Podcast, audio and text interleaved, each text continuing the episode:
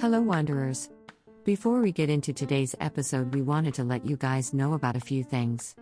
First, we have a community Discord server where you can interact with other lovers of the backrooms, share awesome memes, and more. Next, we finally opened a merch shop.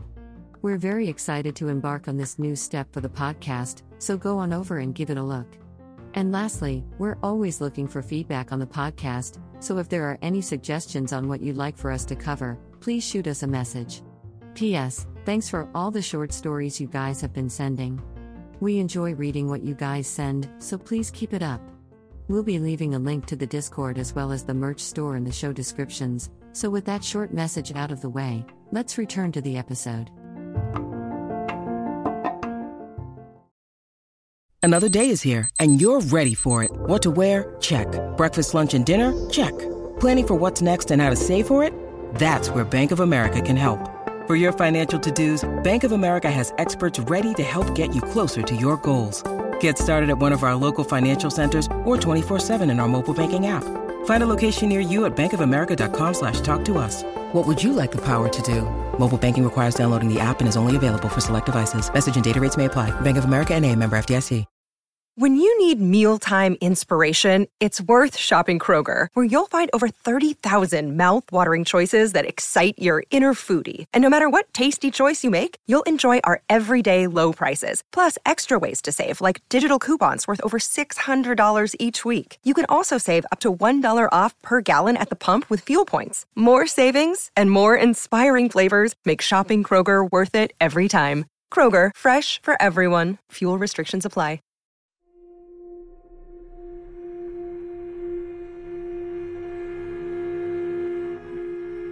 Hello, everyone, and welcome back to the Traveler's Guide to the Backrooms, where we try to go over and explain the lore of the many levels and entities within. My name is Sharp A3, an MEG AI processing system, and today, we'll be going over one of the more mysterious groups within the backrooms. So, I hope you're ready to do some investigating because today, we'll be going over the Kalag Institute. Basic descriptions the Kalag Institute is a faction within the backrooms that dedicates itself to cataloging and archiving the deaths that occur throughout the backrooms. They also investigate the manner of the deaths, in order to watch over and maintain the cycle of life and death within the backrooms. This faction is relatively new within the backroom and curiously is referred to as the backrooms branch to those in the group, leading to the idea that other branches exist somewhere in some way or form. Like many other factions, they've created a publicly accessible database for Wanderers to use. This database is stated to have support from the MEG and other allied groups, and is a very important tool for those looking into mainly the disappearances of Wanderers throughout the backrooms. Though this database can be accessed by anyone, some of its more sensitive information is locked behind an extremely tight security wall, only accessible by the current senior archivist of the Institute. So, talking and getting permission from them is the only way to get to said information. Though it's understood that the members of the group actively go out and investigate situations of interest, the means of how they find out about the situation, to begin with, is still unknown. As well as the tech used to aid them in their investigations. Making align with them a very useful partnership if your views are aligned. Now that we're done with a basic rundown of the faction, let's go over the members who make up the Kalag Institute's Backrooms branch. Members of the branch. Starting us off is the current senior archivist named Ghani.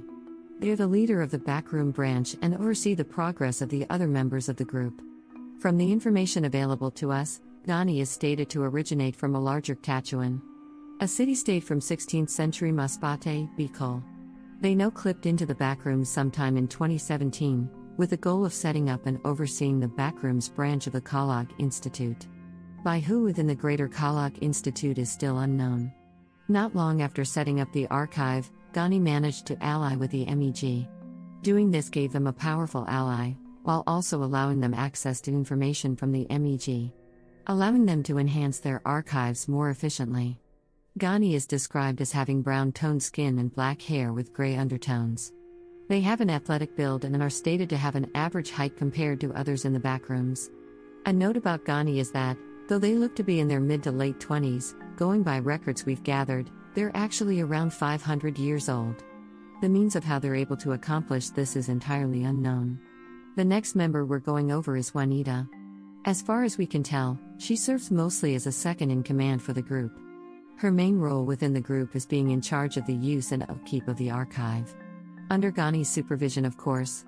Because of her role, she'll most likely be the person you talk with to use the archive. She can be found both within their main base as well as out doing field investigations. Next up is Talao.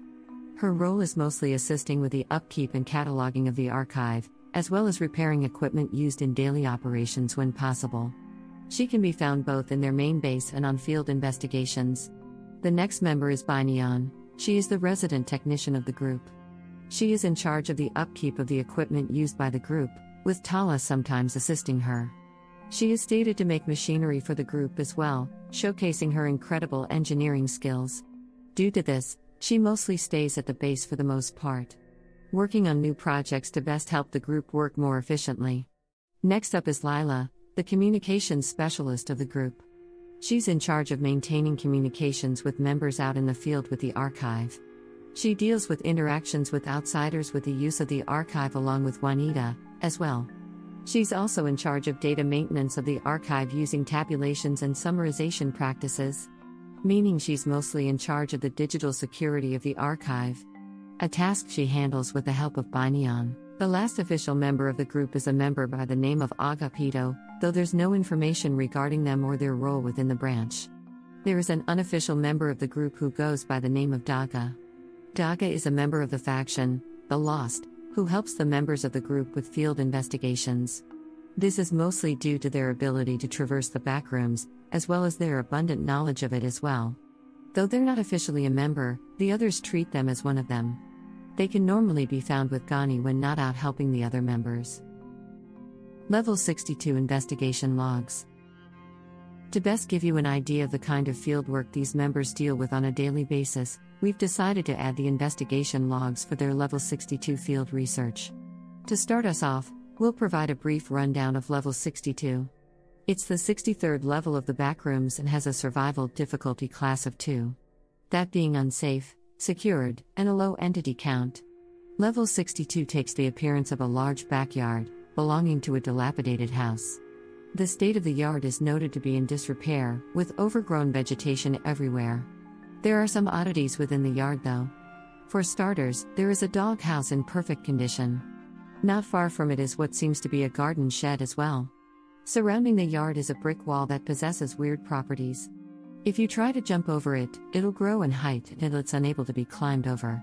Luckily, there's a hole in the section of the wall that leads to a forest like landscape beyond it. Not much is known about what goes on within the forest, but we know entities are stated to roam within it. That, along with the lack of knowledge, makes it unsafe to traverse, and we highly suggest wanderers to not travel into it. It's unknown if there are any outposts or settlements within the forest, but it's unlikely.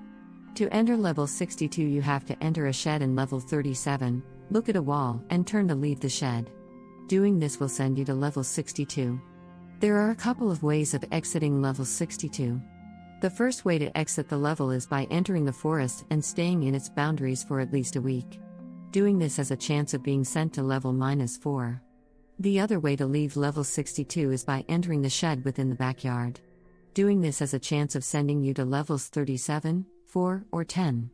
With that quick rundown of the level out of the way, let's hop into the Kalag Institute field logs. Archive Voice Log 162, March 15, 2021. This is the first log available to us. It starts with Juanita testing out an upgraded communication device with Tala within level 62. They talk a bit about how a signal has been going off here and how the upgraded gear should help out more. As Tala makes her way from the field base within the forest to the house, she talks with Juanita about the house in question, as well as notifies the base of her encounters with entities en route. Though she notes has been mostly death moths.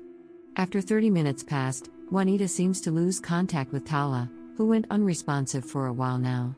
After calling out more over the radios, a loud beeping noise can be heard from the tracking device Tala was carrying. The log ends shortly after. So, the Kalag Institute seems to be conducting an investigation on the house within level 62. While en route to the house, Tala goes unresponsive, leaving nothing but a worried Juanita and the audible beeping from an experimental tracking device she was using. Let's get into the next long to see if that'll shine a better light on the situation. Archive Voice Log 2 to 62, March 15, 2021. This audio log was captured not too long after the events of the first one. From what we can gather, Juanita went out to discover the whereabouts of Tala, as well as to continue their mission into the house. After some time, she managed to make it to the house, but hadn't found Tala. She gives some insight into their mission within the level. Their goal was to get into the house to discover the whereabouts of the family that once lived there. As she enters the home, she comments on the disrepair stated it was in, most notably the state of the second floor. As she searches the second floor, she states how there is no evidence in the rooms that may reveal what happened to the family that lived there. That was until she comes across the final room, which had a locked door that seemed to be locked from the inside. After getting the door open with brute force, Juanita comments on the state of the room. Stains covered almost every surface, as well as the room being filled with a strange foul odor. As she makes her way through the room, she notices a broken window. This leads her to wonder if something attacked the family. The thought of this makes her worried if she's able to complete the mission. Though, she didn't have much time to think on this, as grunting and creaking noises can be heard in the recording. The recording cuts soon after this. Going by the investigation notes, about 20 minutes after one of the field members' distress signals went off, Daga was able to track them both down. They were able to find both Juanita and Tala, who were slightly shocked and had suffered minor injuries. The experimental device being used was still on them but was noticeably destroyed. It stated that the thing that attacked Juanita was a hound, which she was able to take down. The most alarming thing about this encounter is that the hound had a collar on with the name Sunny on its tag. This information leads Ghani to believe that this hound was the family dog that was transformed by some unknown effects within level 62. Though this is still highly speculative. Tala is noted finding the family's bones within the forest area of the level. Her losing contact is explained as the forest interrupting the connections of her communication devices. Overall, completing their mission. Closing words. So, that was the Backrooms branch of the Kalag Institute. What do you guys think about the team? If this is the Backrooms branch of the Kalag Institute, then just how big is the faction as a whole? We would love to hear what you guys think.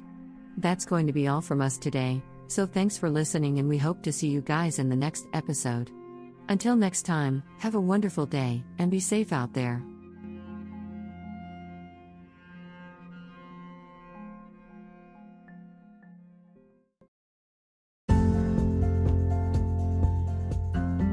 Would like to say a very special thank you to our wanderers over at Patreon Rick Ridiculous, Izzy Klein, Caleb Hills, Zephyr the Cast Iron Crow, Velmex Zuro, Nathan Gear, Anakin Bumgardner, Sushi Penguini, Cullen Shaughnessy, Stephen Conger, my friends call me PK, Jeff Nordley, Slim Steven, That One Random Guy, The Good Diamond, Undead, World Ray, Lee, Malamammon, Brandon Berry, Shelby Girl Gaming, and Mystery BMO.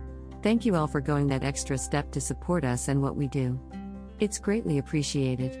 If you would also like to get your name shouted out at the end of the episode, get access to episodes earlier, and other perks, go become a patron on our Patreon. For $1 a month, you can do those things and more.